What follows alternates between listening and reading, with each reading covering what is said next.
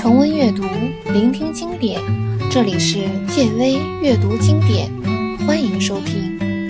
今天继续为您带来英国作家 George Orwell 的传世之作《一九八四》。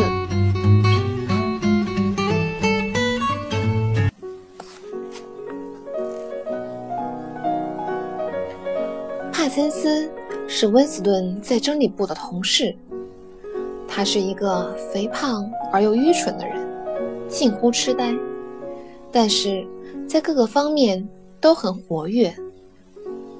他属于走卒这类人，他们对党交给的任何事情都无比忠诚的去做，却从来不问为什么。像他这类人，是党维持社会秩序的重要力量。他们甚至比思想警察更能取得党的信任和依赖。帕森斯今年三十五岁，刚刚从青年团脱离出去，不过他仍然对青年团恋恋不舍。在升入青年团之前，他在少年侦察团工作，还超龄多留了一年。他现在在真理部工作，担任着。不需要动脑子的职务，同时他还兼任一些委员会的领导。在体育运动委员会，他绝对是个不能少的人物。其他，比如组织集体远足、示威活动以及节约物资的志愿活动的委员会里，都少不了他。他总是一边安详地抽着烟斗。一边得意地告诉人们他过去四年的活动情况。他说，在过去四年里，他每天晚上都会出现在公社中心。他身上有一股扑鼻的汗臭味儿，他走到哪儿，这股味儿跟到哪儿，甚至人走了，气味儿还消散不去。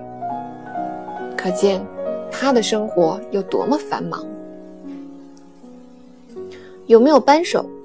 温斯顿问，同时摸着水管接头处的螺丝帽。扳手？帕森斯太太迟疑着说：“我也不知道，可能叫小孩儿。”这时，孩子们冲进了起居室，踩得地板噔噔响，同时还狠狠地吹了一声喇叭。帕森斯太太拿来扳手，递给了温斯顿。温斯顿让脏水流掉，然后厌恶地从水管里取出了一团毛发。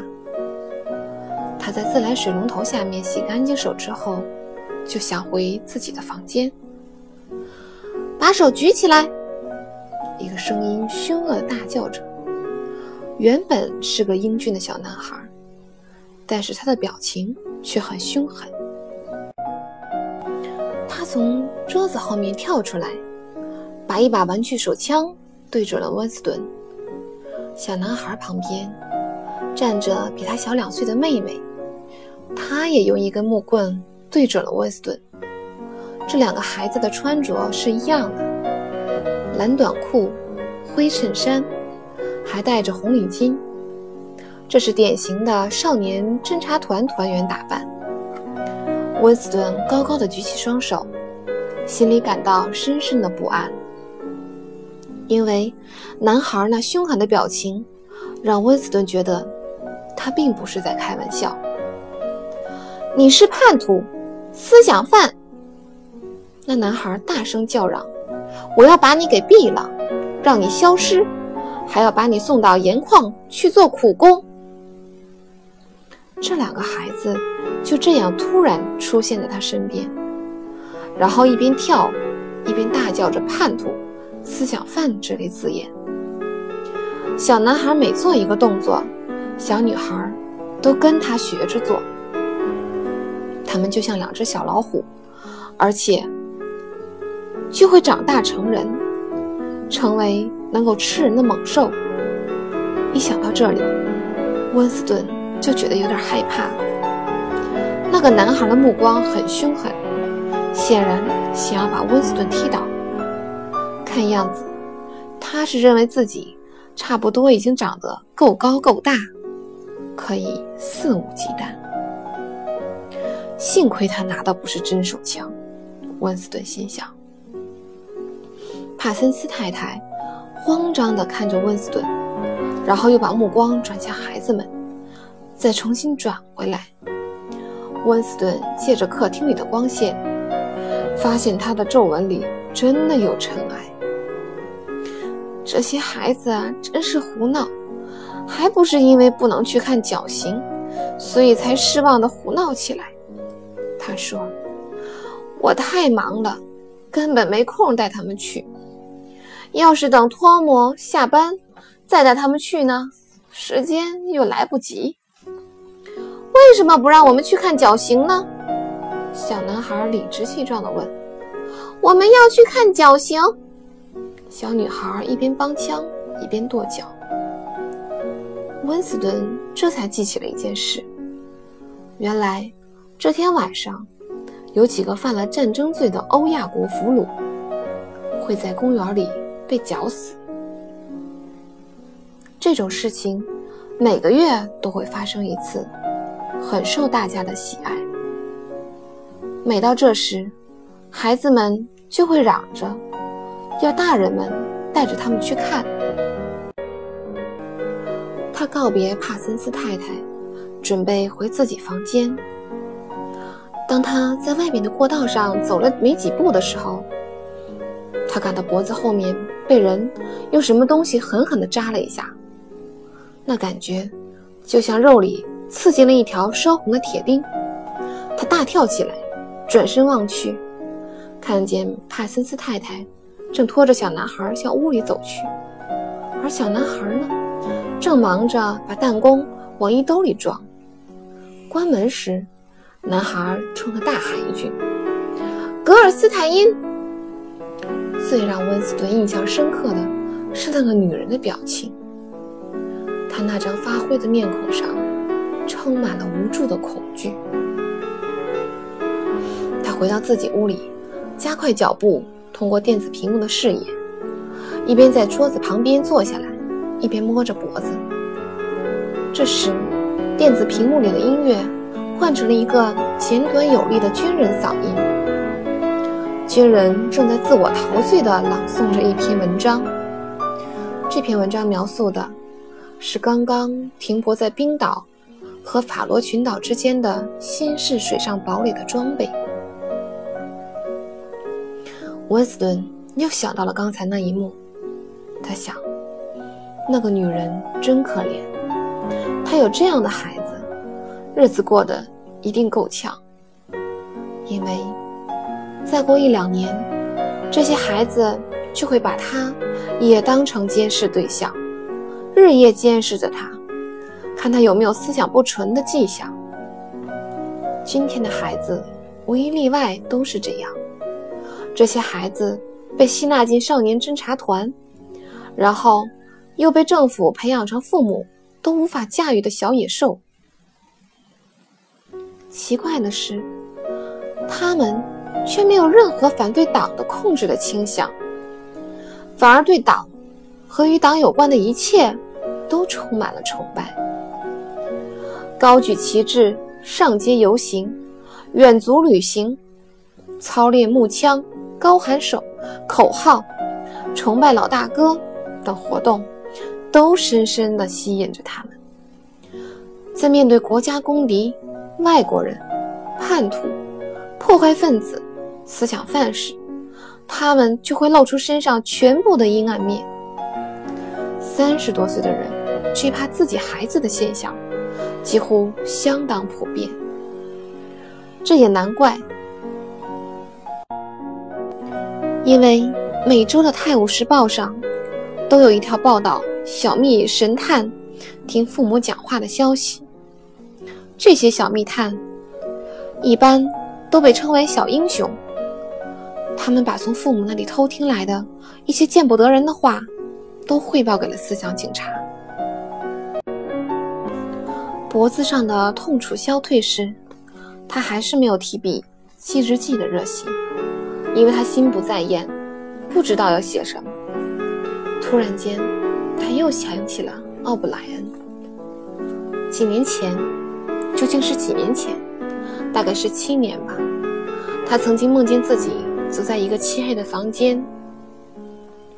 当他走过一个坐着的人身边时，那个人语调平静地对他说：“你我将在一个没有黑暗的地方再次相遇。”这句话几乎是那个人随口说出来的，像是自言自语，没有命令的味道。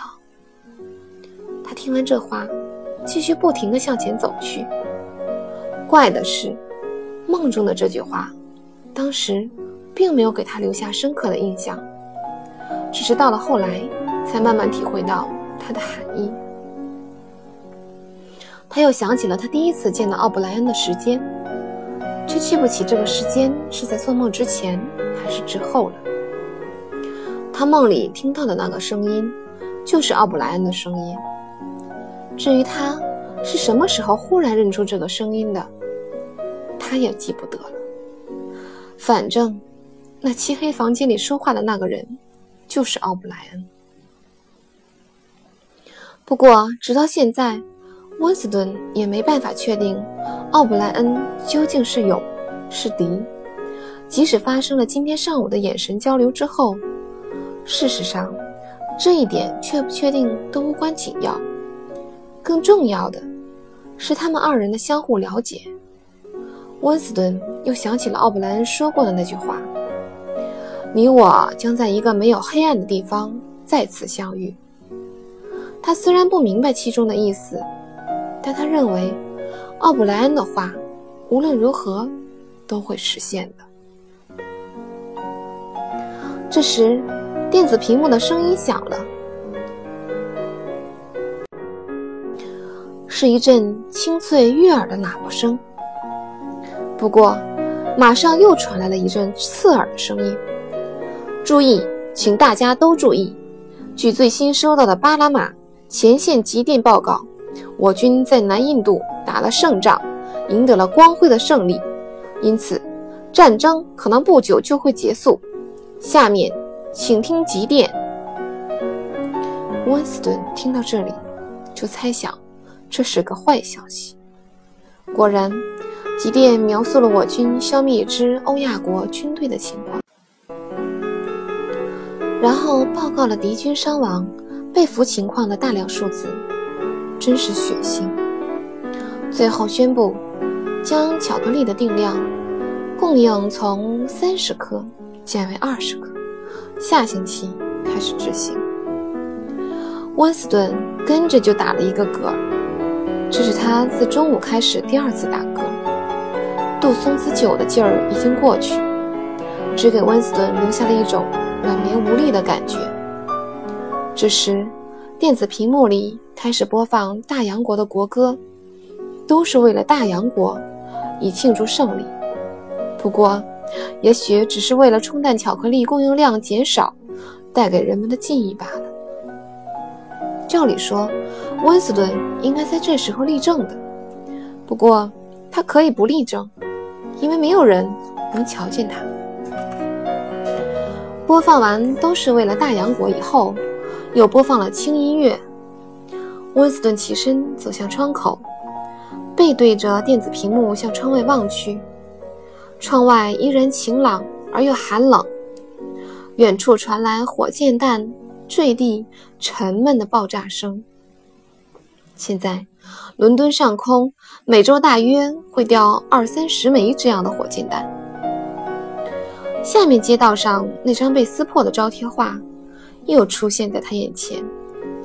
风让上面“鹰舍”二字时隐时现，这让温斯顿浮想联翩。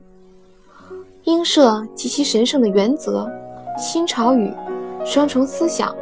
变幻莫测的过去，这些都让他有这么一种感觉：他流浪在海底森林里，迷失在一个充满邪恶的世界中，而他自己就是恶魔之一。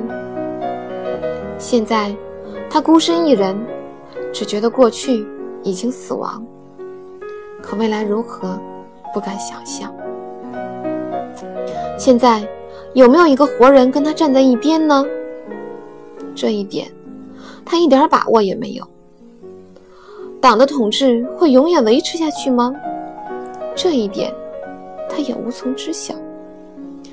这时，他的注意力被真理部白墙上的那三句口号吸引了，可能是上天对他的问题做出的答复。